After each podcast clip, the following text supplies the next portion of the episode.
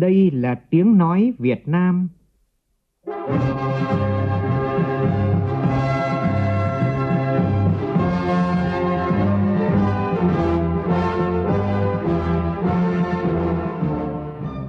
là tiếng nói Việt Nam, phát thanh từ Hà Nội, thủ đô nước Cộng hòa xã hội chủ nghĩa Việt Nam.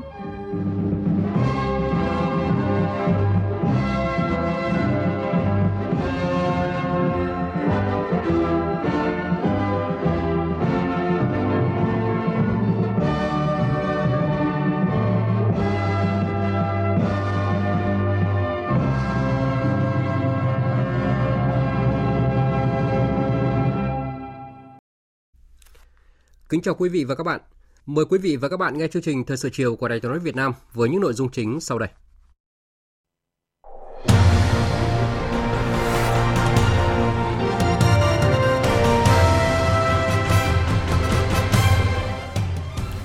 Làm việc với lãnh đạo chủ chốt tỉnh Hòa Bình về nhiệm vụ phát triển kinh tế xã hội và dự hội nghị xúc tiến đầu tư tỉnh Hòa Bình năm nay, Thủ tướng Phạm Minh Chính yêu cầu địa phương phát huy nội lực, cải thiện môi trường đầu tư kinh doanh, thu hút mọi nguồn lực cho phát triển.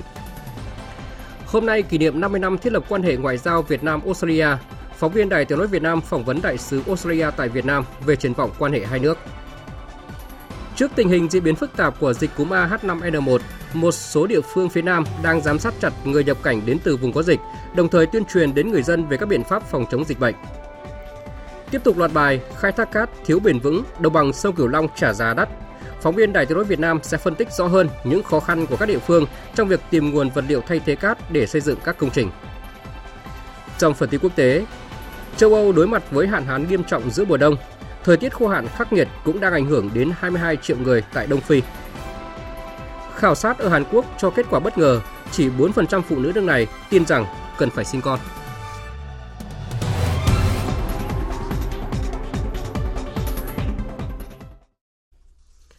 Bây giờ là nội dung chi tiết. Tiếp tục chuyến công tác tại tỉnh Hòa Bình, chiều nay Thủ tướng Chính phủ Phạm Minh Chính làm việc với lãnh đạo tỉnh Hòa Bình về nhiệm vụ phát triển kinh tế xã hội của địa phương. Tin của phóng viên Vũ Khuyên.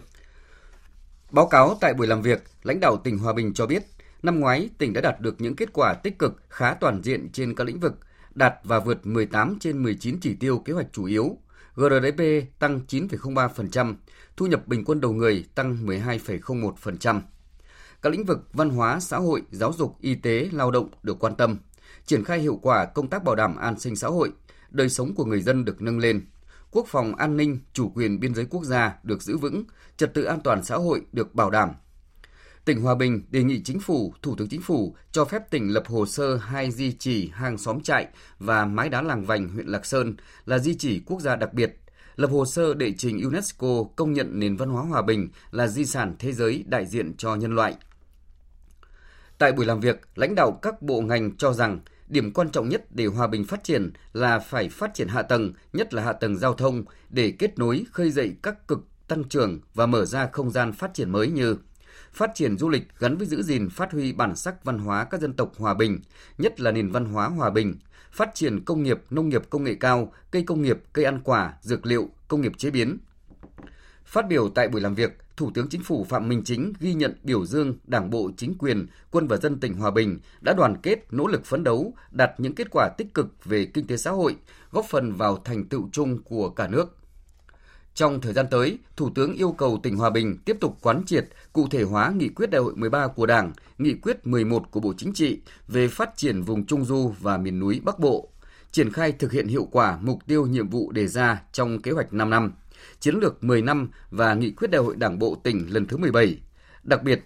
Thủ tướng đề nghị tỉnh tập trung lãnh đạo chỉ đạo, làm tốt công tác quy hoạch và phát triển kết cấu hạ tầng, coi đây là nhiệm vụ chính trị trọng tâm và ưu tiên của tỉnh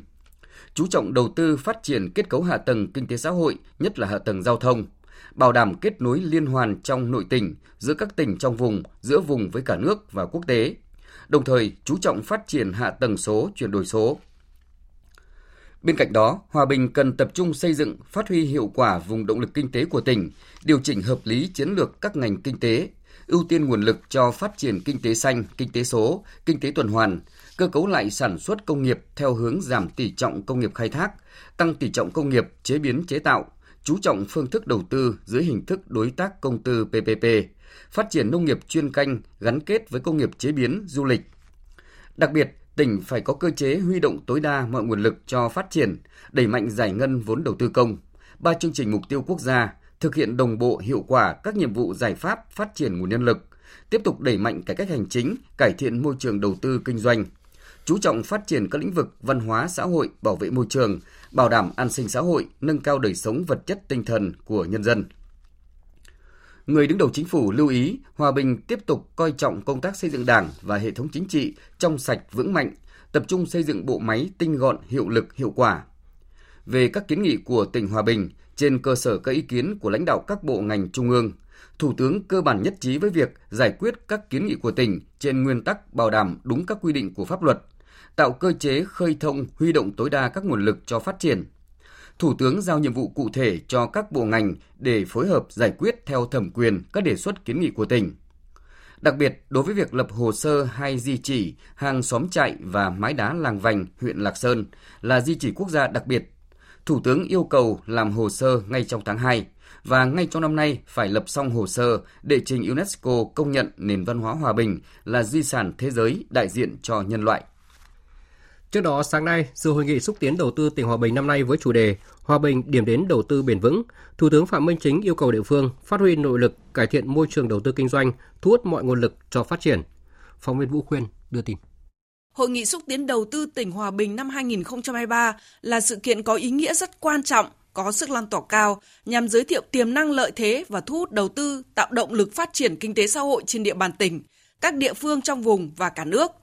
Tại hội nghị này, tỉnh Hòa Bình đã lựa chọn trao quyết định chấp thuận chủ trương đầu tư cho 16 nhà đầu tư đại diện thực hiện 16 dự án vào tỉnh với tổng số vốn đầu tư gần 49.000 tỷ đồng, tương đương trên 2 tỷ đô la Mỹ. Đây là lượng vốn đầu tư lớn đối với địa phương và là tin vui, tín hiệu tốt đối với kinh tế xã hội của tỉnh và cả nước. Thay mặt chính phủ, Thủ tướng nhiệt liệt biểu dương chúc mừng sự nỗ lực của Đảng bộ, chính quyền và nhân dân các dân tộc tỉnh Hòa Bình và những thành tích kết quả phát triển kinh tế xã hội và đầu tư của tỉnh đã đạt được, góp phần quan trọng vào thành tựu chung của cả nước. Sau khi phân tích tiềm năng lợi thế và thế mạnh của tỉnh Hòa Bình, trong thời gian tới, Thủ tướng yêu cầu tỉnh phối hợp chặt chẽ với các bộ ngành địa phương liên quan, khẩn trương hoàn thiện quy hoạch tỉnh Hòa Bình thời kỳ 2021-2030, tầm nhìn đến năm 2050 theo luật quy hoạch, có căn cứ khoa học và cơ sở thực tiễn, bảo đảm chất lượng, tư duy đổi mới, có tầm nhìn chiến lược dài hạn liên kết với các tỉnh, thành phố trong cả nước và quốc tế. Đồng thời, tổ chức triển khai thực hiện hiệu quả, lấy quy hoạch làm cơ sở quản lý phát triển kinh tế xã hội trên địa bàn huy động tối đa và sử dụng có hiệu quả các nguồn lực nhà nước, tư nhân và các nguồn lực hợp pháp khác để tập trung đầu tư hệ thống kết cấu hạ tầng. Tập trung xây dựng các cơ chế chính sách ưu tiên và bố trí nguồn lực hợp lý cho phát triển vùng động lực. Tiếp tục cải thiện mạnh mẽ thực chất môi trường đầu tư kinh doanh, chú trọng kịp thời giải quyết các khó khăn vướng mắc theo tinh thần doanh nghiệp, nhà đầu tư phải được hỗ trợ tốt nhất, tạo điều kiện thuận lợi nhất từ tìm hiểu, lập dự án đầu tư đến cả quá trình sản xuất kinh doanh. Cùng với đó, làm tốt nhiệm vụ giải phóng mặt bằng, tạo đất sạch cho nhà đầu tư, nghiên cứu xây dựng chính sách đặc thù, tạo điều kiện thuận lợi để tỉnh Hòa Bình bứt phá đi lên, tạo động lực, sức lan tỏa tích cực của các dự án lớn đã đầu tư vào tỉnh để đẩy mạnh thu hút đầu tư, nhất là các dự án công nghiệp chế biến, chế tạo, điện tử, năng lượng sạch, nông nghiệp công nghệ cao, phát triển du lịch dịch vụ. Cùng với đó, phát triển mạnh mẽ nguồn nhân lực chất lượng cao, đồng thời chú trọng đẩy mạnh nghiên cứu, ứng dụng và chuyển giao các tiến bộ khoa học công nghệ, lãnh đạo tỉnh Hòa Bình cần trực tiếp chỉ đạo công tác thu hút FDI, tiếp xúc với các nhà đầu tư, thu hút nhà đầu tư lớn, phát triển phong trào khởi nghiệp, xây dựng một số doanh nghiệp tư nhân tầm cỡ tại địa phương. Bên cạnh đó, Thủ tướng đề nghị tỉnh cần tập trung triển khai thực hiện hiệu quả nghị quyết Trung ương về phát triển kinh tế tư nhân trở thành một động lực quan trọng của nền kinh tế, qua đó góp phần huy động và sử dụng hiệu quả các nguồn lực cho phục hồi nhanh và phát triển bền vững. Đối với cộng đồng doanh nghiệp và nhà đầu tư, Thủ tướng yêu cầu thực hiện đúng các cam kết đầu tư, ghi nhớ đầu tư, giải ngân vốn đầu tư nhanh, thực hiện tốt văn hóa doanh nhân, nói không với tiêu cực. Các doanh nghiệp nhà đầu tư cần thực hiện đúng cái cam kết, đúng pháp luật trong quá trình giải ngân để thực hiện tốt cái văn hóa doanh nhân, nói không với tiêu cực, nói đi đôi với làm.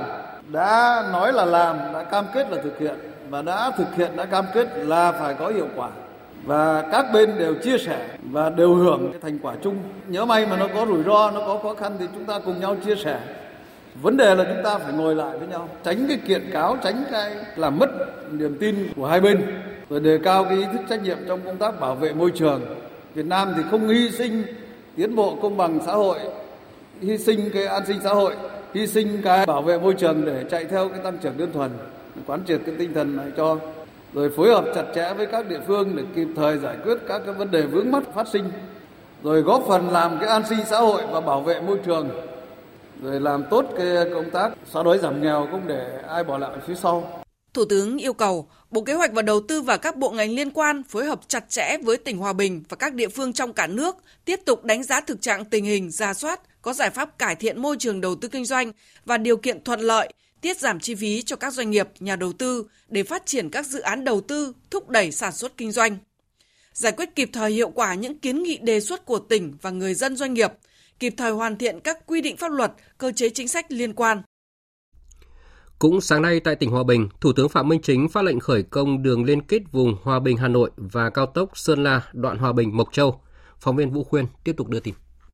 Dự án đường liên kết vùng Hòa Bình Hà Nội và cao tốc Sơn La Hòa Bình Mộc Châu với tổng mức đầu tư là 4.120 tỷ đồng và chiều dài toàn tuyến là 49,2 km hình thành trục vành đai rất quan trọng, kết nối các trục giao thông, giúp rút ngắn quãng đường thời gian di chuyển theo hướng Hà Nội, thành phố Hòa Bình, Kim Bôi tăng cường khả năng kết nối giao thương giữa các tỉnh Hà Nam, Hòa Bình, Phú Thọ, Sơn La với hệ thống hạ tầng giao thông quốc gia. Đây là một công trình có ý nghĩa rất quan trọng đối với sự phát triển kinh tế xã hội, bảo đảm quốc phòng an ninh của Hòa Bình và các địa phương trong vùng kết nối với thủ đô Hà Nội. Phát biểu tại buổi lễ, Thủ tướng Chính phủ Phạm Minh Chính yêu cầu đối với các nhà thầu thi công, nhà tư vấn giám sát phải thực hiện bằng được yêu cầu đặt ra đối với việc thực hiện dự án là bảo đảm tiến độ, không để kéo dài, bảo đảm tiết kiệm, không tăng tổng mức đầu tư, bảo đảm chất lượng thi công, các yêu cầu về kỹ thuật, mỹ thuật, không để xảy ra tham nhũng tiêu cực, lãng phí, lợi ích nhóm. Đối với các nhà thầu thi công, nhà thầu tư vấn giám sát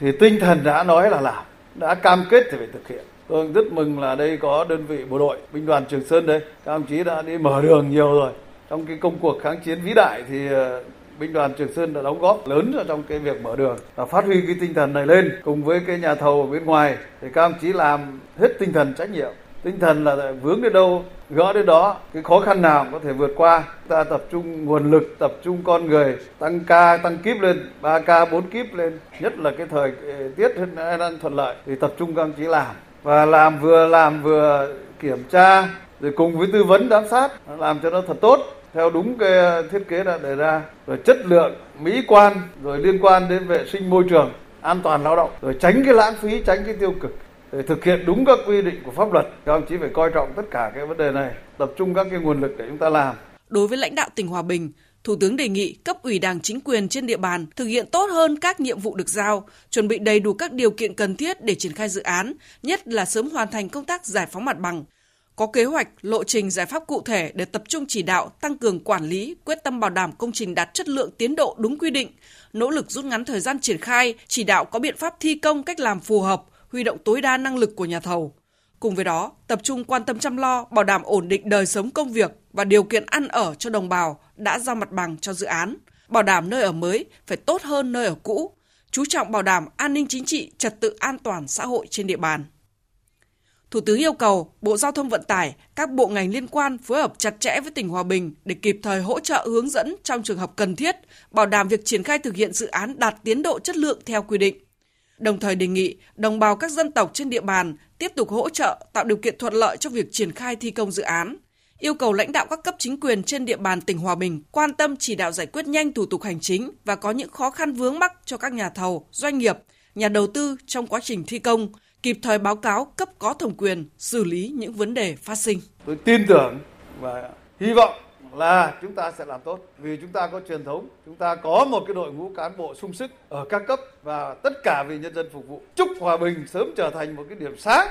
về phát triển kết cấu hạ tầng. Nó vừa là động lực, nó vừa là mục tiêu, nó vừa là cái nguồn cảm hứng cho sự phát triển. Rất mong là các ông chí đã và đang làm tốt rồi, sẽ làm tốt hơn. Tất cả vì hạnh phúc ấm no của nhân dân, vì sự hùng cường và thịnh vượng của đất nước. Phó Thủ tướng Lê Minh Khái vừa ký văn bản thông báo danh mục và mức vốn bố trí cho các dự án thuộc chương trình Mục tiêu Phát triển Kinh tế Xã hội của một số bộ ngành và địa phương, trong đó có dự án đầu tư hoàn thiện tuyến tránh quốc lộ 1A phía đông thành phố Đông Hà, tỉnh Quảng Trị. Phóng viên Đình Thiệu thường trú tại miền Trung đưa tin. Dự án tuyến đến quốc lộ 1A phía đông thành phố Đông Hà dài 22,4 km từ dốc Miếu huyện Gio Linh đến giáp phía bắc trạm thu phí BOT quốc lộ 1A xã Triều Giang huyện Trùng Phong tỉnh Quảng Trị được phê duyệt chủ trương đầu tư từ năm 2018. Do thiếu nguồn vốn nên đến nay mới hoàn thành được 5 km đoạn phía Nam. Năm 2022, tỉnh Quảng Trị đề xuất các bộ ngành trung ương bố trí vốn để hoàn thiện đoạn còn lại. Thế nhưng, Bộ Giao thông Vận tải chỉ phê duyệt điều chỉnh chủ trương đầu tư dự án bố trí gần 400 tỷ đồng trong kế hoạch đầu tư công trung hạn giai đoạn 2021-2025 đoạn phía Bắc từ dốc Miếu huyện Gio Linh đến cầu Sông Hiếu. Riêng đoạn 4,2 km còn lại ở giữa tuyến từ nút giao đường Nguyễn Hoàng đến phía nam cầu Sông Hiếu thành phố Đông Hà. Sau nhiều lần kiến nghị, đến nay mới được bố trí vốn. Hiện nay, thành phố Đông Hà, tỉnh Quảng Trị là đô thị duy nhất của cả nước có quốc lộ 1A đi qua, nhưng chưa xong đường tránh, hầu hết các phương tiện vận tải đường dài đều phải đi qua trung tâm thành phố này. Vì vậy, quốc lộ 1A đoạn qua trung tâm thành phố Đông Hà chỉ vài km nhưng được ví là cung đường tự thần, thường xuyên xảy ra các vụ tai nạn giao thông nghiêm trọng. Chính phủ vừa đồng ý bố trí vốn để tỉnh Quảng Trị hoàn thiện đoạn còn lại tuyến tránh quốc lộ 1A phía đông thành phố Đông Hà, sẽ góp phần giảm tải phương tiện đi vào trung tâm thành phố và hạn chế tai nạn giao thông. Thời sự VOV, nhanh, tin cậy, hấp dẫn. Mời quý vị và các bạn nghe tiếp chương trình Thời sự chiều của Đài tiếng nói Việt Nam. Trong khuôn khổ chuyến thăm và làm việc tại Việt Nam của đoàn đại biểu Đảng Phong trào cánh tả thống nhất Cộng hòa Dominicana, sáng nay tại trụ sở Ban đối ngoại Trung ương Đảng, đồng chí Lê Hoài Trung, Ủy viên Trung Đảng, trưởng Ban đối ngoại Trung ương và đồng chí Miguel Mejia, Tổng Bí thư Đảng Phong trào cánh tả thống nhất Cộng hòa Dominicana đã thay mặt hai đảng ký thỏa thuận hợp tác giai đoạn 2023-2028. Tin của phóng viên Văn Hiếu. Hai đảng nhất trí tăng cường và nâng cao hiệu quả trao đổi đoàn, tăng cường trao đổi thông tin và quảng bá về tình hình mỗi đảng, mỗi nước, phối hợp trên các diễn đàn đa phương, chính đảng, khu vực và quốc tế, triển khai linh hoạt việc hợp tác đào tạo cán bộ theo yêu cầu và khả năng của hai bên, tích cực thúc đẩy tạo điều kiện để doanh nghiệp hai nước mở rộng hợp tác kinh tế, thương mại và đầu tư. Thỏa thuận hợp tác giữa hai đảng nhằm tăng cường thúc đẩy và đưa quan hệ Việt Nam Cộng hòa Dominicana ngày càng mở rộng và đi vào chiều sâu hiệu quả. Cũng trong sáng nay, thưa ủy quyền của quyền Chủ tịch nước, đồng chí Lê Hoài Trung, Ủy viên Trung ương Đảng, trưởng ban đối ngoại Trung ương đã trao tặng huân chương hữu nghị của nhà nước Việt Nam cho đồng chí Miguel Mejia. Hôm nay, đoàn đại biểu cấp cao do ông Khambay Damlat, Phó Chủ tịch Quốc hội Cộng hòa Dân chủ Nhân dân Lào dẫn đầu đã đến thăm và làm việc tại thành phố Đà Nẵng. Phóng viên Đình Thiệu, thường trú tại Bình Trung, đưa tin. Tại buổi làm việc, ông Khambay Damlat, Phó Chủ tịch Quốc hội nước Cộng hòa Dân chủ Nhân dân Lào cảm ơn thành phố Đà Nẵng đã hỗ trợ các địa phương của Lào trên nhiều lĩnh vực, đặc biệt là đào tạo nguồn nhân lực. Hiện nay, gần 300 lưu học sinh Lào đang học tập tại Đà Nẵng, khẳng định quan hệ đặc biệt truyền thống giữa hai nước nói chung và giữa Đà Nẵng với các địa phương của Lào. Phía Lào mong muốn thành phố Đà Nẵng tiếp tục hỗ trợ chia sẻ kinh nghiệm về hoạt động Quốc hội Hội đồng Nhân dân các cấp. Ông Lương Nguyễn Minh Triết, Phó Bí thư Thường trực Thành ủy, Chủ tịch Hội đồng Nhân dân thành phố Đà Nẵng cho biết, thành phố Đà Nẵng tiếp tục ký các bản ghi nhớ giai đoạn 2023-2027 với 5 tỉnh Trung Nam Lào qua đó đẩy mạnh hợp tác trong các lĩnh vực giáo dục đào tạo, phát triển kinh tế xã hội, thương mại đầu tư. Các cái chương trình hợp tác của thành phố Đà Nẵng với các địa phương ở Lào thì các cái lĩnh vực ờ, văn hóa xã hội về giáo dục, xây các cái công trình ờ, phục vụ dân sinh, hỗ trợ cho các cái chương trình học bổng. Chúng tôi cũng luôn nỗ lực hết sức không ngừng tăng cường, phát triển, xây dựng, vun đắp có mối quan hệ hữu nghị giữa Việt Nam và Lào cái ờ, hợp tác cái đoàn kết đặc biệt cũng như là cái hợp tác toàn diện giữa hai quốc gia Thưa quý vị và các bạn, hôm nay đánh dấu tròn 50 năm Việt Nam và Australia thiết lập quan hệ ngoại giao. Là một trong những quốc gia đầu tiên thiết lập quan hệ với Việt Nam ngay sau Hiệp định Paris được ký kết vào năm 1973. Trải qua 50 năm hình thành và phát triển, mối quan hệ Việt Nam-Australia đã từng bước phát triển bền vững, đạt nhiều thành tựu ấn tượng. Nhân dịp này, phóng viên Đài tiếng nói Việt Nam phỏng vấn đại sứ Australia tại Việt Nam Andrew Goletnovsky về triển vọng quan hệ hai nước. Mời quý vị và các bạn cùng nghe. Thưa đại sứ, năm 2023 đánh dấu 50 năm thiết lập quan hệ ngoại giao giữa Việt Nam và Australia. À, trước hết ông đánh giá như thế nào về quan hệ giữa hai nước trong những năm qua? Um,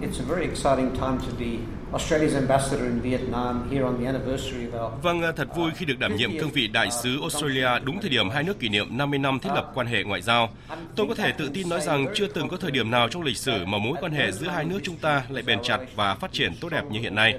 Mối quan hệ song phương được xây dựng dựa trên sự tin cậy mạnh mẽ lẫn nhau, cũng như sự hợp tác thiết thực hiệu quả trong nhiều lĩnh vực. Để có được thành tựu đó, tôi thực sự phải cảm ơn những người tiền nhiệm, các vị đại sứ Australia qua các thời kỳ và các nhà lãnh đạo Việt Nam đã tạo điều kiện để thúc đẩy hợp tác trong các lĩnh vực hai bên có thế mạnh, đó là hợp tác quốc phòng, giáo dục, thương mại hay giao lưu nhân dân, mối liên kết quan trọng giữa người dân hai nước. Vậy cụ thể, đại sứ đánh giá như thế nào về những thành tựu đối ngoại nhân dân mà hai nước thúc đẩy trong vòng 50 năm qua? Khi ở Melbourne vào tháng 12 năm ngoái trong khuôn khổ chuyến thăm Australia của Chủ tịch Quốc hội Vương Đình Huệ, tôi nhận ra rằng ở đây tiếng Việt là ngôn ngữ thứ hai chỉ sau tiếng Anh. Nơi đây có một số lượng lớn người Australia gốc Việt sinh sống, học tập và làm việc. Và những người trẻ tuổi này ngày càng có xu hướng quay trở lại Việt Nam để làm việc kinh doanh, tạo lập các mối quan hệ công việc hiệu quả. Và quan trọng chính họ cũng sẽ tạo ra những sợi dây kết nối giữa người dân hai nước. Tôi ước tính có khoảng 80.000 đến 100.000 cựu sinh viên Việt Nam đã học tập tại Australia và trở về Việt Nam. Hiện nay họ đang xây dựng sự nghiệp trong nhiều lĩnh vực. Đó cũng là một yếu tố quan trọng góp phần vào mối liên kết con người với con người. Hiện cả hai quốc gia đều đã mở cửa trở lại nhờ kiểm soát tốt COVID-19. Vì thế, hợp tác du lịch cũng sẽ tăng trưởng nhanh. Tất cả những điều này đều cho thấy triển vọng tốt đẹp giữa hai nước trong việc thúc đẩy giao lưu nhân dân giữa Australia và Việt Nam. À, vâng ạ, vậy đại sứ sẽ gửi đi thông điệp gì nhân dịp hai nước kỷ niệm tròn 50 năm thiết lập quan hệ ngoại giao? Đồng thời, à, đại sứ có thể chia sẻ về những hoạt động nổi bật trong năm kỷ niệm quan trọng này ạ? Well, the message tonight really is about friendship. Tôi muốn gửi đi thông điệp về tình bạn, tình hữu nghị, đó là lời cảm ơn dành cho tất cả những người bạn đã nỗ lực hết mình trong 50 năm qua để kiến tạo và phát triển mối quan hệ này. Và chúng ta sẽ tiếp tục cùng nhau gìn giữ phát triển trong tương lai. Còn về các hoạt động trong năm nay, chúng tôi sẽ có rất nhiều sự kiện hấp dẫn, ví dụ như các buổi trình diễn giới thiệu về văn hóa bản địa Australia hay các món ăn, rượu đặc trưng của chúng tôi. Và chúng ta cũng sẽ xúc tiến các chuyến thăm song phương cấp rất cao giữa hai nước. Thực sự tôi phải nói rằng Việt Nam hiện là quốc gia mà Australia đặc biệt quan tâm. Chúng ta sẽ tận dụng mọi cơ hội để phát triển mối quan hệ tốt đẹp này. Vâng, xin được cảm ơn đại sứ với cuộc trao đổi này.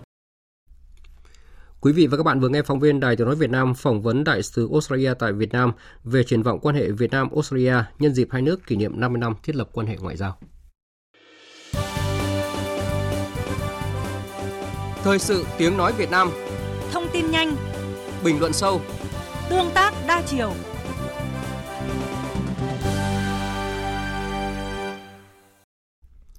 Thưa quý vị và các bạn, nhân kỷ niệm 68 năm Ngày Thầy thuốc Việt Nam 27 tháng 2, hôm nay quyền Chủ tịch nước Võ Thị Anh Xuân đã tới thăm và chúc mừng y bác sĩ Bệnh viện Y học cổ truyền và phục hồi chức năng tỉnh Bình Thuận. Phóng viên đoàn sĩ thường trú tại Thành phố Hồ Chí Minh đưa tin. Gửi lời chúc tốt đẹp nhất đến với đội ngũ thầy thuốc ở Bình Thuận nói chung của Bệnh viện Y học cổ truyền và phục hồi chức năng tỉnh Bình Thuận nói riêng. Quyền Chủ tịch nước Võ Thị Ánh Xuân đánh giá, thời gian qua, tỉnh làm tốt công tác đảm bảo an sinh xã hội, trong đó có việc chăm sóc sức khỏe cho nhân dân. Trong bối cảnh hiện nay, bên cạnh nhiệm vụ chính trị chung, ngành y tế còn phải đối diện với những vấn đề mới của thế giới và ở Việt Nam. Đó là dịch bệnh, các bệnh tật diễn biến phức tạp và khó lường, thậm chí còn thách thức các thành tựu của ngành y tế. Do đó, quyền Chủ tịch nước mong muốn lãnh đạo tỉnh Bình Thuận tiếp tục quan tâm đầu tư đúng mức hơn, phù hợp với điều kiện phát triển của địa phương trong ngành y tế nói chung và ngành y học cổ truyền nói riêng. Tôi cũng mong rằng là đội ngũ thầy thuốc tiếp tục là bền bỉ để phát huy những thế mạnh, những cái truyền thống tốt đẹp, những kết quả đạt được trong 45 năm qua và tiếp tục là có những cái tư duy, những cái tầm nhìn mới cho phát triển đối với loại hình y học cổ truyền trong cái thời gian tới. Nên mong đây là một cái địa chỉ đáng tin cậy, à, không chỉ là điều trị tại chỗ mà còn là cung cấp thông tin, còn là tuyên truyền, còn là quảng bá, còn là giới thiệu cho nhân dân chúng ta cách chăm sóc sức khỏe tốt nhất và kết hợp với cái Tây y. Trước đó, sáng nay tại thị trấn Ma Lâm, huyện Hàm Thuận Bắc, tỉnh Bình Thuận, quyền Chủ tịch nước Võ Thị Ánh Xuân dự và phát biểu tại lễ khởi động tháng thanh niên năm nay với chủ đề Tuổi trẻ tiên phong trong chuyển đổi số do Trung ương Đoàn Thanh niên Cộng sản Hồ Chí Minh tổ chức. Quyền Chủ tịch nước Võ Thị Ánh Xuân đánh giá cao Trung ương Đoàn Thanh niên Cộng sản Hồ Chí Minh đã lựa chọn chủ đề tháng thanh niên năm nay là tuổi trẻ tiên phong chuyển đổi số. Theo quyền Chủ tịch nước, chuyển đổi số là nhiệm vụ khó, nhiều thách thức, đòi hỏi có sự lãnh đạo chỉ đạo tập trung từ Trung ương đoàn, sự quyết tâm cao, năng động, sáng tạo của các cấp bộ đoàn, sự tham gia tích cực, xung kích đi đầu của tuổi trẻ cả nước để tạo thành phong trào sâu rộng, góp phần đưa Việt Nam trở thành quốc gia số ổn định và thịnh vượng, tiên phong thử nghiệm các công nghệ và mô hình mới vào năm 2030. Sau lễ khởi động, đã có nhiều hoạt động diễn ra như thăm, tặng quà cho các em học sinh, thanh niên công nhân có hoàn cảnh khó khăn, các mẹ Việt Nam anh hùng, trao tặng các công trình phần việc thanh niên rất có ý nghĩa như không gian đọc sách, thư viện, công trình nhà vệ sinh thông minh, tuyến đường thắp sáng đường quê, cầu thép dân sinh, giống cây trồng, tập huấn xây dựng sản phẩm ô cốp, số hóa các di tích lịch sử, tặng 20 máy tính bảng cho các em học sinh có hoàn cảnh khó khăn. Tổng giá trị các phần quà, công trình trao tặng tại tỉnh Bình Thuận của Trung ương trong lễ khởi động tháng thanh niên là gần 14 tỷ 458 triệu đồng. Cũng trong thời điểm lễ khởi động, các tổ chức đoàn trên toàn quốc đồng loạt tổ chức hoạt động hưởng ứng với tổng giá trị 55 tỷ 267 triệu đồng. Tổng số công trình, phần việc và học bổng cả nước triển khai trong lễ khởi động tháng thanh niên đăng ký là 186 tỷ 190 triệu đồng. Sáng nay tại khu di tích quốc gia đền thờ Hai Bà Trưng, huyện Mê Linh, thành phố Hà Nội, công ty cổ phần sữa Việt Nam và báo Tài nguyên và Môi trường, Bộ Tài nguyên và Môi trường chính thức khởi động dự án trồng cây hướng tới net zero, mục tiêu đưa mức phát thải dòng về không. Phó Thủ tướng Trần Hồng Hà dự sự kiện này. Phóng viên Phương Thoa đưa tin. Thứ trưởng Bộ Tài nguyên và Môi trường Lê Công Thành cho biết, Việt Nam đã cam kết giảm phát thải dòng bằng không vào năm 2050, ủng hộ những tuyên bố và sáng kiến quan trọng về bảo vệ rừng tại hội nghị lần thứ 26 các bên tham gia Công ước khung của Liên Hợp Quốc về biến đổi khí hậu COP26, cam kết đi đôi với hành động tại COP27. Dự án trồng cây hướng đến net zero với mục tiêu gia tăng độ che phủ của cây xanh và rừng trên cả nước, góp phần giảm tác động của biến đổi khí hậu và hấp thụ khí CO2. Dự án trồng cây hướng tới net zero sẽ thực hiện trong 5 năm từ 2023 đến 2027, trồng hàng nghìn cây xanh với tổng ngân sách là 15 tỷ đồng. Bên cạnh các hoạt động trồng cây, dự án kết nối chăm sóc, duy trì, bảo vệ để đảm bảo sinh trưởng của cây, thống kê về sự hấp thụ khí nhà kính và tuyên truyền nâng cao nhận thức về net zero, lan tỏa tình yêu thiên nhiên cây xanh đến cộng đồng. Tại buổi lễ khởi động dự án, ban tổ chức đã trao tặng hơn 1.000 cây xanh trưởng thành với trị giá gần 1,5 tỷ đồng, trồng tại huyện Mê Linh, Hà Nội. Sau Hà Nội, dự án tiếp tục triển khai trồng hàng nghìn cây xanh tại các địa phương khác trên cả nước. Ngay sau lễ phát động, Phó Thủ tướng Trần Hồng Hà, lãnh đạo bộ ngành trung ương và thành phố Hà Nội, các đơn vị đã trồng cây tại khu di tích quốc gia đền thờ Hai Bà Trưng. Chiều nay tại Hà Nội, Tòa án Nhân dân tối cao tổ chức hội nghị triển khai công tác cải cách tư pháp theo nghị quyết số 27 của Ban chấp hành Trung ương về tiếp tục xây dựng và hoàn thiện nhà nước pháp quyền xã hội chủ nghĩa Việt Nam trong giai đoạn mới. Phóng viên Việt Cường đưa tin. Phát biểu tại hội nghị, Tránh án Tòa án Nhân dân tối cao Nguyễn Hòa Bình nêu rõ, Nghị quyết số 27 về xây dựng hoàn thiện nhà nước pháp quyền xã hội chủ nghĩa Việt Nam trong giai đoạn mới rất quan trọng và cải cách tư pháp là một phần trong xây dựng nhà nước pháp quyền. Một trong những nhiệm vụ trọng tâm của Nghị quyết 27 là xây dựng nền tư pháp chuyên nghiệp hiện đại, công bằng, nghiêm minh, liêm chính, phụng sự Tổ quốc, phục vụ nhân dân, bảo vệ công lý, bảo vệ quyền con người, quyền công dân, bảo vệ chế độ xã hội chủ nghĩa, bảo vệ lợi ích của nhà nước, quyền và lợi ích hợp pháp chính đáng của tổ chức cá nhân đẩy mạnh cải cách tư pháp, bảo đảm tính độc lập của tòa án theo thẩm quyền xét xử. Thẩm phán, hội thẩm xét xử độc lập và chỉ tuân theo pháp luật. Do đó, hội nghị triển khai công tác cải cách tư pháp theo tinh thần nghị quyết số 27 có ý nghĩa hết sức quan trọng. Cải cách tư pháp nhằm đáp ứng sự thay đổi nhanh, phức tạp trong tình hình mới là xu thế tất yếu và cần được tiến hành với một quyết tâm cao, nội dung phong phú để xây dựng nền tư pháp minh bạch, chuyên nghiệp, hiện đại, thuận tiện cho nhân dân, phục vụ nhân dân để thực hiện thành công mục tiêu nhiệm vụ đề ra bên cạnh sự quan tâm chỉ đạo của các đồng chí lãnh đạo Đảng, Quốc hội, Chính phủ thì điều kiện tiên quyết quan trọng nhất vẫn là sự điều hành của mỗi đồng chí trong lãnh đạo tòa án các cấp cùng với sự nỗ lực của từng thẩm phán, thư ký, cán bộ công chức trong hệ thống tòa án. Cũng tại hội nghị, đại diện Ban Nội chính Trung ương đã giới thiệu tới toàn thể đại biểu nội dung cuốn sách kiên quyết kiên trì đấu tranh phòng chống tham nhũng tiêu cực, góp phần xây dựng Đảng và nhà nước ta ngày càng trong sạch vững mạnh của Tổng Bí thư Nguyễn Phú Trọng, trưởng ban chỉ đạo Trung ương về phòng chống tham nhũng tiêu cực. Đây là cuốn sách có khối lượng tri thức lớn, tổng kết lý luận và thực tiễn, tổ chức cuộc đấu tranh phòng chống tham nhũng tiêu cực của Đảng ta, được trình bày theo phong cách báo chí hiện đại để gần gũi hơn với đông đảo bạn đọc, góp phần lan tỏa, sâu rộng tinh thần, thái độ kiên quyết, rõ ràng, dứt khoát của Đảng, Nhà nước và đồng chí Tổng Bí thư Nguyễn Phú Trọng về công tác phòng chống tham nhũng tiêu cực.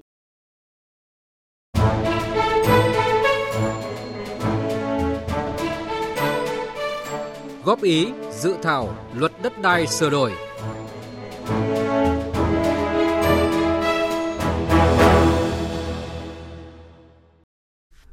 Thưa quý vị và các bạn, trong dự thảo luật đất đai sửa đổi, một nội dung được nhiều người quan tâm góp ý đó là chương 5 về quy hoạch kế hoạch sử dụng đất, đặc biệt là các quy định liên quan đến nguyên tắc lập quy hoạch, điều chỉnh quy hoạch sử dụng đất. Điều này xuất phát từ những tồn tại do công tác quy hoạch chậm trễ, tùy tiện thay đổi, ảnh hưởng lớn tới kế hoạch phát triển kinh tế xã hội của nhiều địa phương.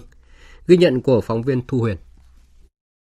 Quy hoạch liên tục bị điều chỉnh, thậm chí có những điều chỉnh quy hoạch sai quy định pháp luật, là những sai phạm đã từng được thanh tra Bộ Xây dựng chỉ ra tại Hà Nội.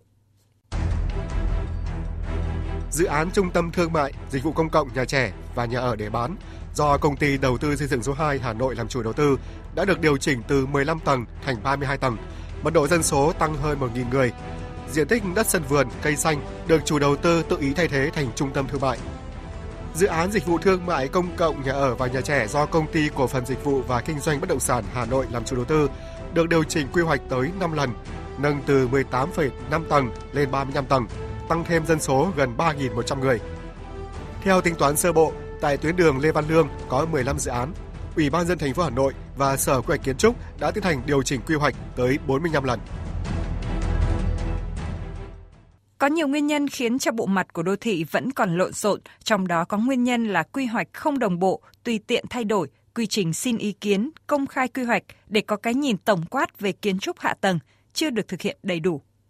Theo điều 71 dự thảo luật, quy hoạch kế hoạch sử dụng đất có thể được điều chỉnh do biến đổi bất thường của tình hình kinh tế xã hội làm hạn chế nguồn lực thực hiện, hoặc do phát triển của khoa học công nghệ làm thay đổi cơ bản việc thực hiện quy hoạch sử dụng đất. Giáo sư Trần Ngọc Đường, Chủ tịch Hội đồng Tư vấn Dân chủ và Pháp luật đề nghị ban soạn thảo quy định chặt chẽ nội dung này trong dự thảo luật đất đai sửa đổi. Theo tôi viết như thế là quá chung chung, quá tù mù và có thể dễ vận dụng để dẫn đến thay đổi quy hoạch. Thẩm quyền thay đổi quy hoạch cấp tỉnh phải được cơ quan quy hoạch cấp quốc gia cho phép, không nên quy định như dự thảo luật đất đai cấp nào có thẩm quyền quy hoạch, cấp đó quyết định thay đổi điều chỉnh quy hoạch. Trong thực tế, việc công khai thông tin quy hoạch đóng vai trò nền tảng để thực hiện các bước tiếp theo. Việc thông tin mù mờ sẽ khiến quy hoạch trở nên méo mó và tiếp tay cho sai phạm. Theo ông Bùi Công Chính ở Ba Đình, Hà Nội, dự thảo luật đất đai sửa đổi phải quy định cụ thể hơn về điều kiện, tiêu chí làm cơ sở cho việc thay đổi, điều chỉnh quy hoạch sử dụng đất. Trong luật đất đai này cũng phải phân định cái quyền của cơ quan quy hoạch, thời hiệu quy hoạch và cái trách nhiệm của cái cơ quan quy hoạch. Không thể để thời gian quy hoạch mà kéo dài 2 30 năm ảnh hưởng đời sống. Ví dụ như là các quy hoạch có thời hiệu ví dụ 10 năm. Sau 10 năm các cái cơ quan mà chịu trách nhiệm làm quy hoạch là phải tuyên bố quy hoạch còn tác dụng không và có phải điều chỉnh không chứ không thể để cái quy hoạch kéo dài hai ba mươi năm mà người dân sống trong các vùng quy hoạch không có điều kiện để xây sửa rồi đời sống rất khổ sở. Cũng tại chương 5, điều 68 quy định về lấy ý kiến về quy hoạch kế hoạch sử dụng đất. Đây là việc rất quan trọng nhằm phát huy quyền dân chủ, làm chủ trực tiếp của nhân dân ở cơ sở – nhưng cả luật đất đai hiện hành và dự thảo luật đất đai sửa đổi hiện nay đều chưa quy định đầy đủ rõ ràng theo phương châm dân chủ, công khai, minh bạch theo nguyên tắc lập quy hoạch kế hoạch sử dụng đất được quy định tại điều 60. Một góc nhìn khác, theo ông Đỗ Duy Thường, nguyên Phó Chủ tịch Ủy ban Trung ương Mặt trận Tổ quốc Việt Nam, việc lấy ý kiến công dân đối với quy hoạch kế hoạch sử dụng đất cấp huyện, cấp xã có ý nghĩa rất quan trọng. Song dự thảo luật chưa quy định chặt chẽ, do vậy các cơ quan cần bổ sung vào dự luật chủ thể thành phần được lấy ý kiến là đại diện hộ gia đình ở thôn, làng, tổ dân phố, đảm bảo tỷ lệ trên 50%. Tổ chức các cuộc họp lấy ý kiến nhân dân ở thôn bản, tổ dân phố với thành phần đại diện hộ gia đình, đảm bảo ít nhất phải có trên 50% số gia đình cử đại diện đến họp. Bởi vì tôi làm ở mặt trận bao nhiêu năm ấy thì dân đến đều chất vấn tôi. Quyền là quyền của chúng tôi mà, các ông như vậy là là là là hàng à, chỉ cho họp với mấy chục người không tham gia ý kiến là thế nào. Cho nên tôi thấy là ở đây phải quy định là trên 50% số cử tri đại diện đến họp. Một trong những yêu cầu xuyên suốt trong công tác quy hoạch kế hoạch sử dụng đất là bảo đảm kết hợp hài hòa giữa lợi ích của nhà nước và lợi ích của cộng đồng, giữa lợi ích của các vùng, các địa phương. Đây là một yêu cầu hết sức chính đáng khi trong thực tế vừa qua đã có không ít trường hợp phá vỡ quy hoạch hay điều chỉnh theo hướng có lợi cho nhà đầu tư, gây bức xúc trong xã hội, nhất là trong phát triển đô thị, nhà ở, khu cụm công nghiệp. Thưa quý vị và các bạn, theo công bố của chuyên trang ẩm thực Test Atlas, cà phê đá của Việt Nam xếp thứ hai trong số 10 loại cà phê ngon nhất thế giới. Vị cà phê Việt đang chiếm trọn niềm tin của du khách nước ngoài chỉ sau một lần uống thử. Test Atlas miêu tả cà phê đá Việt Nam là thức uống kết hợp giữa cà phê đen đậm cùng với sữa đá và đặc. Cách pha cà phê Việt Nam độc đáo, không giống bất kỳ nơi nào trên thế giới khi đổ nước nóng qua phin lọc nhỏ để từng giọt cà phê đậm đặc chảy xuống ly, sau đó sẽ trộn với sữa đặc và thêm đá rồi thưởng thức. Trước đó, trang The Travel, một tạp chí chuyên về du lịch, đã xếp Việt Nam vào top 10 quốc gia có văn hóa thưởng thức cà phê độc đáo nhất thế giới. Từ những hàng quán sang trọng đến những góc phố với vài chiếc ghế nhỏ được xếp ngẫu hứng cho thực khách vừa ngồi vừa làm bàn để đôi ba ly cà phê.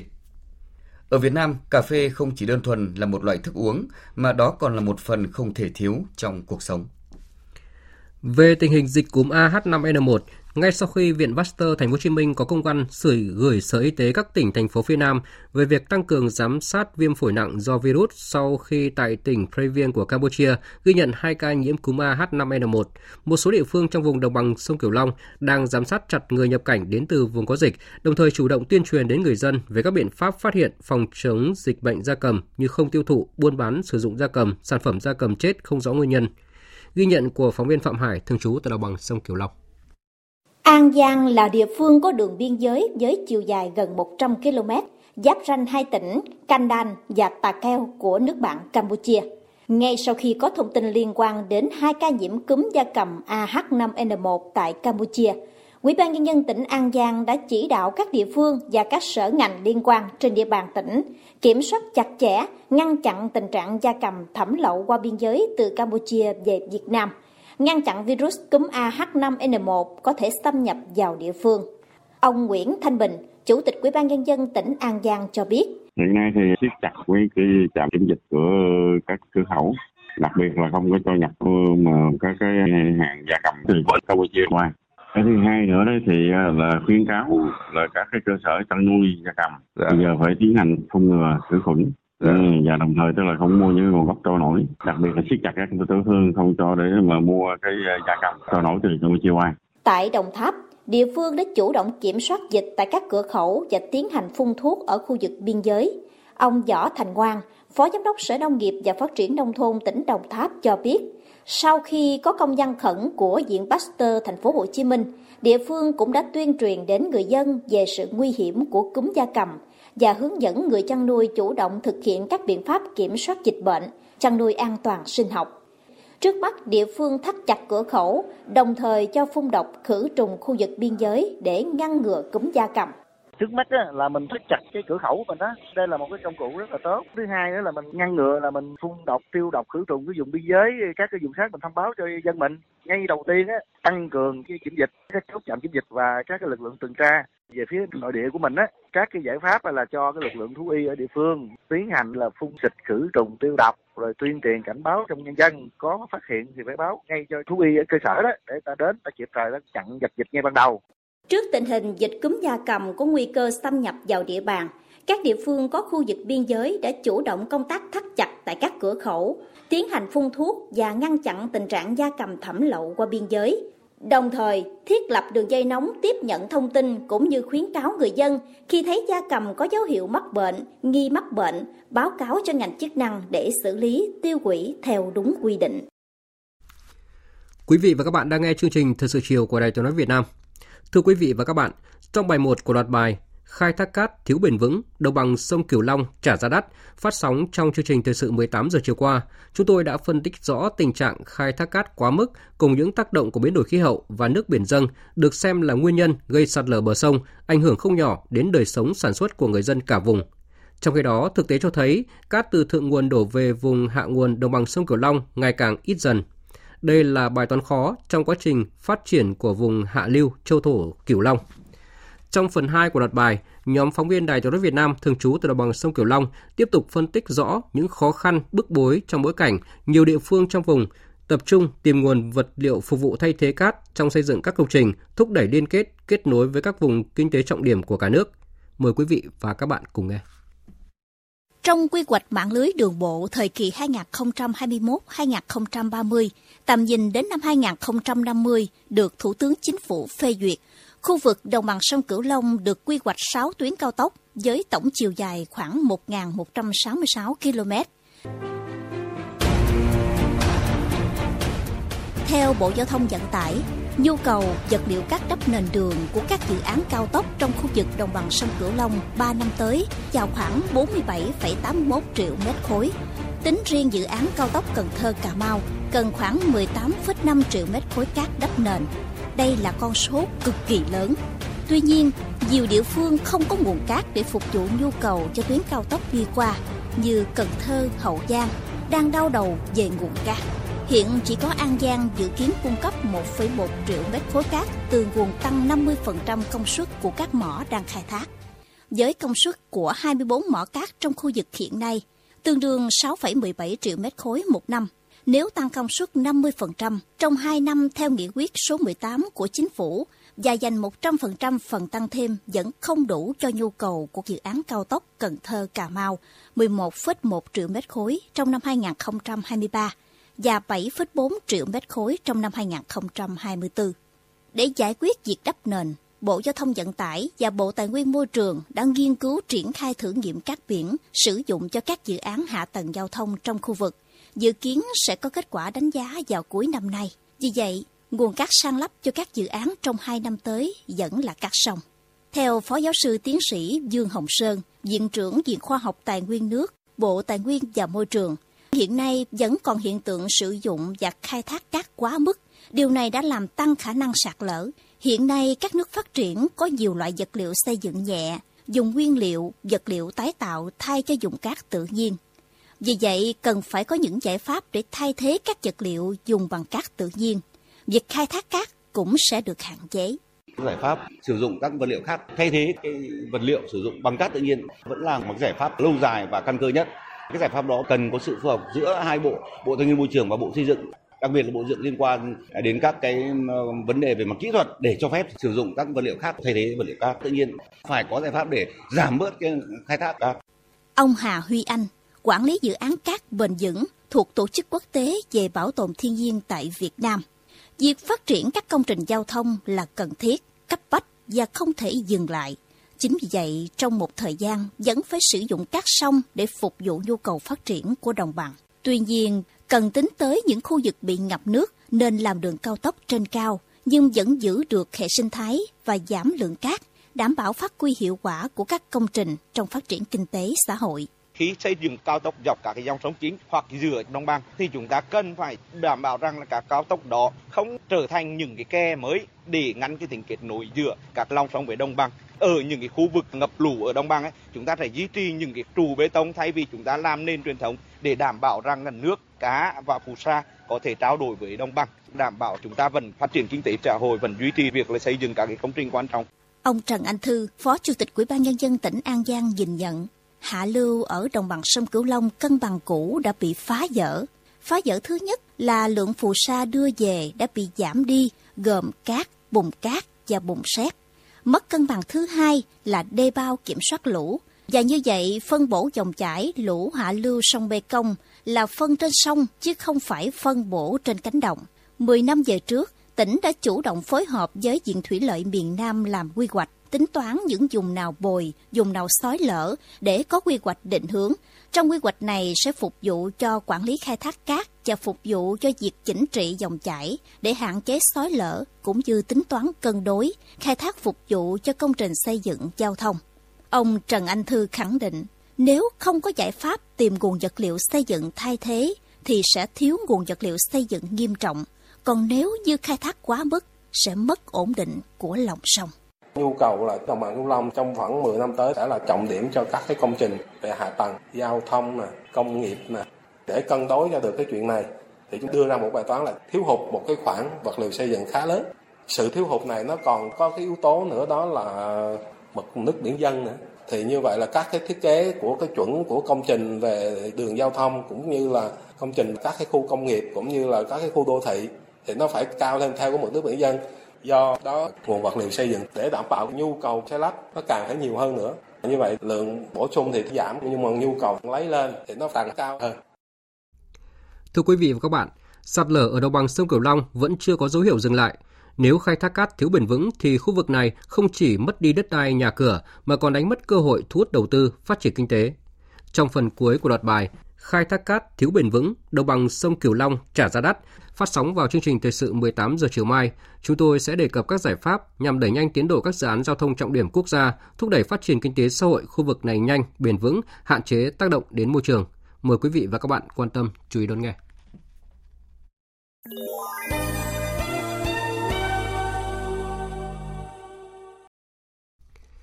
Tiếp theo là phần tin thế giới.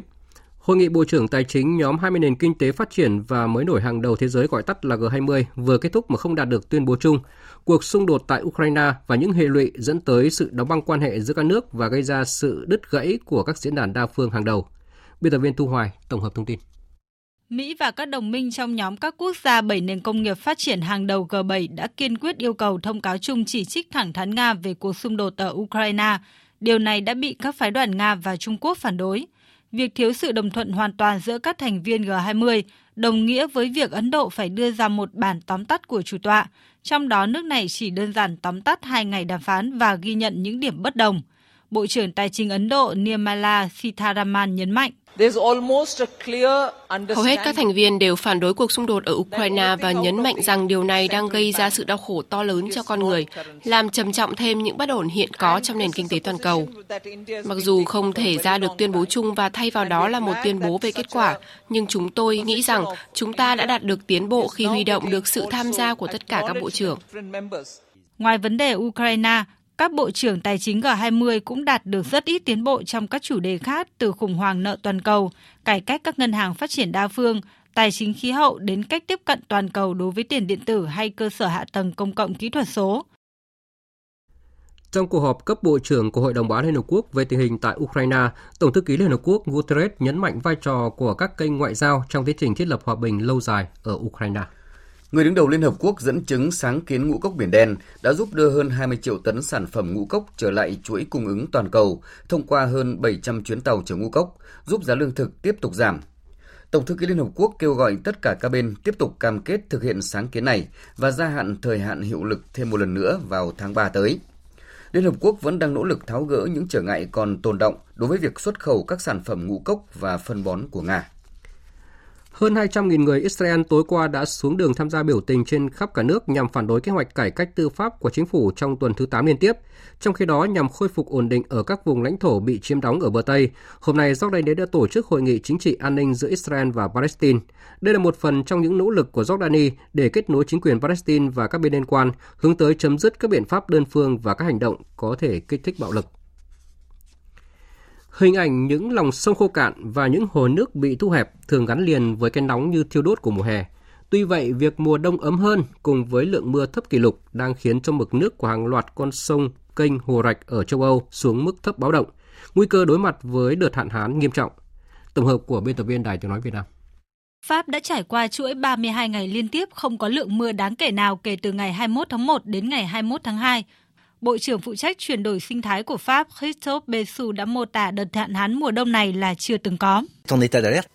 Đây có thể nói là mùa đông khô hạn nhất kể từ năm 1959. Vì thế, chúng tôi sẽ phối hợp với các địa phương để triển khai những biện pháp về kiểm soát nguồn nước ngay từ tháng 3 tới. Tại Italia, nhiều sông hồ lớn như Garda hay Venice cũng đang cạn kiệt nước. Tại Tây Ban Nha, quốc gia vừa trải qua một năm nóng nhất cũng đang lo ngại về nguồn cung cấp nước. Biến đổi khí hậu đang làm thay đổi hình thái mưa ở châu Âu và khiến những điều kiện khắc nghiệt này xuất hiện ngày càng thường xuyên và dữ dội hơn. Các nước Đông Phi như Ethiopia và Bắc Kenya và Somalia cũng đang phải đối mặt với hạn hán và đợt hạn hán này đã ảnh hưởng nghiêm trọng tới khoảng 22 triệu người tại khu vực này. Thưa quý vị và các bạn, Giữa những đổ nát và tăng thương do thảm họa động đất tại Thổ Nhĩ Kỳ và Syria, vẫn có những câu chuyện thần kỳ thắp lên hy vọng tìm kiếm người sống sót trong những thời khắc tưởng chừng tuyệt vọng. và tổng hợp sau đây của biên tập viên Tu Hoài sẽ giúp quý vị và các bạn đến với những câu chuyện nhiệm màu như thế.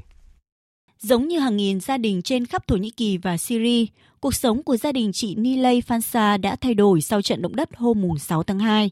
Tuy nhiên, vào lúc này đây, chị Nilay Fansa và chồng, anh Segit cũng đang ôm chặt cô con gái nhỏ 8 tháng tuổi của mình, đứa con mà anh chị tưởng chừng như đã mất sau thảm kịch. Trận động đất đã khiến cả gia đình chị bị mắc kẹt dưới đống đổ nát của tòa nhà chung cư 7 tầng ở Karaman Maras. Nilay được lực lượng cứu hộ giải thoát khoảng 14 giờ sau trận động đất. Tiếp đó là cô con gái 4 tuổi Nin và cuối cùng là chồng cô, Sengit.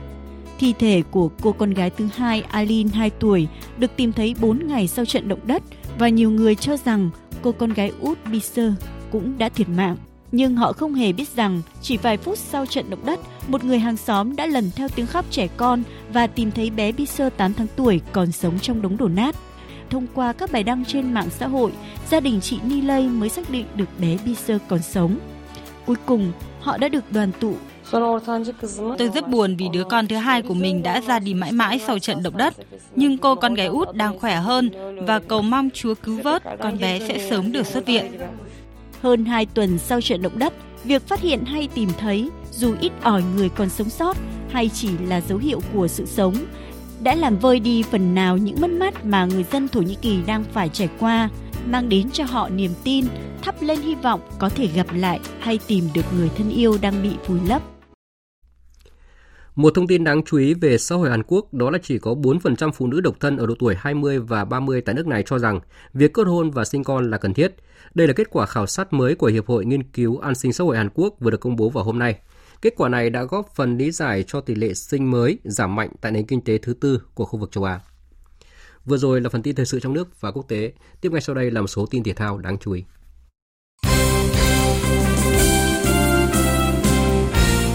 Thưa quý vị và các bạn, sau khi đến Hà Nội vào sáng nay, 26 tháng 2, huấn luyện viên Philippe Chusie di chuyển về khu biệt thự dành cho chuyên gia nằm trong khuôn viên Liên đoàn bóng đá Việt Nam.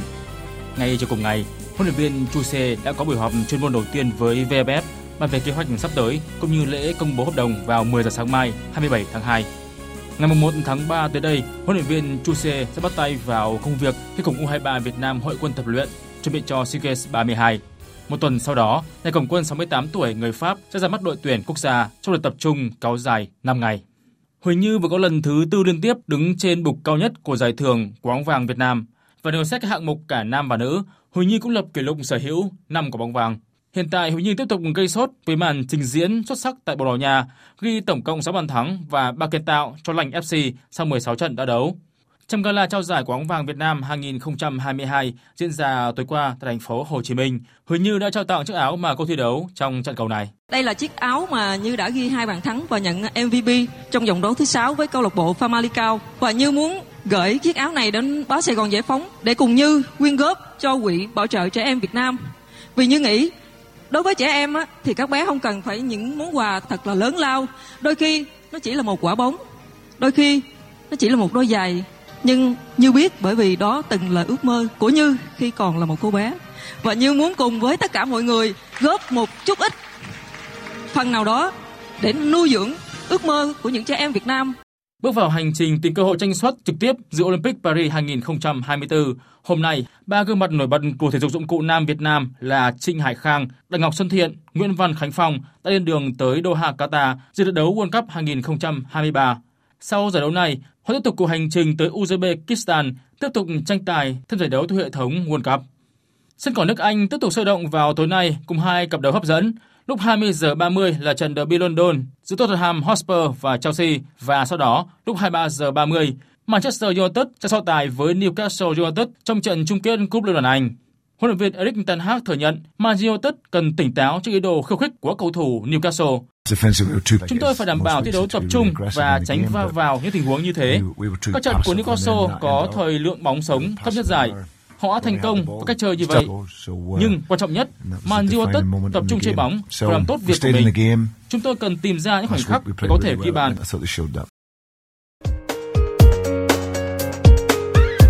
Dự báo thời tiết Dự báo thời tiết đêm nay và ngày mai, Phía Tây Bắc Bộ đêm không mưa, ngày nắng, gió nhẹ, trời rét, có nơi rét đậm, nhiệt độ từ 12 đến 24 độ, có nơi dưới 10 độ. Phía Đông Bắc Bộ đêm không mưa, ngày nắng, gió Đông Bắc cấp 2, cấp 3, trời rét, vùng núi có nơi rét đậm, nhiệt độ từ 11 đến 24 độ, vùng núi cao có nơi dưới 6 độ. Khu vực từ Thanh Hóa đến Thừa Thiên Huế, phía Bắc đêm không mưa, ngày nắng, phía Nam có mưa vừa, có nơi mưa to và rông, gió Bắc đến Tây Bắc mạnh cấp 3, vùng ven biển cấp 4, trời rét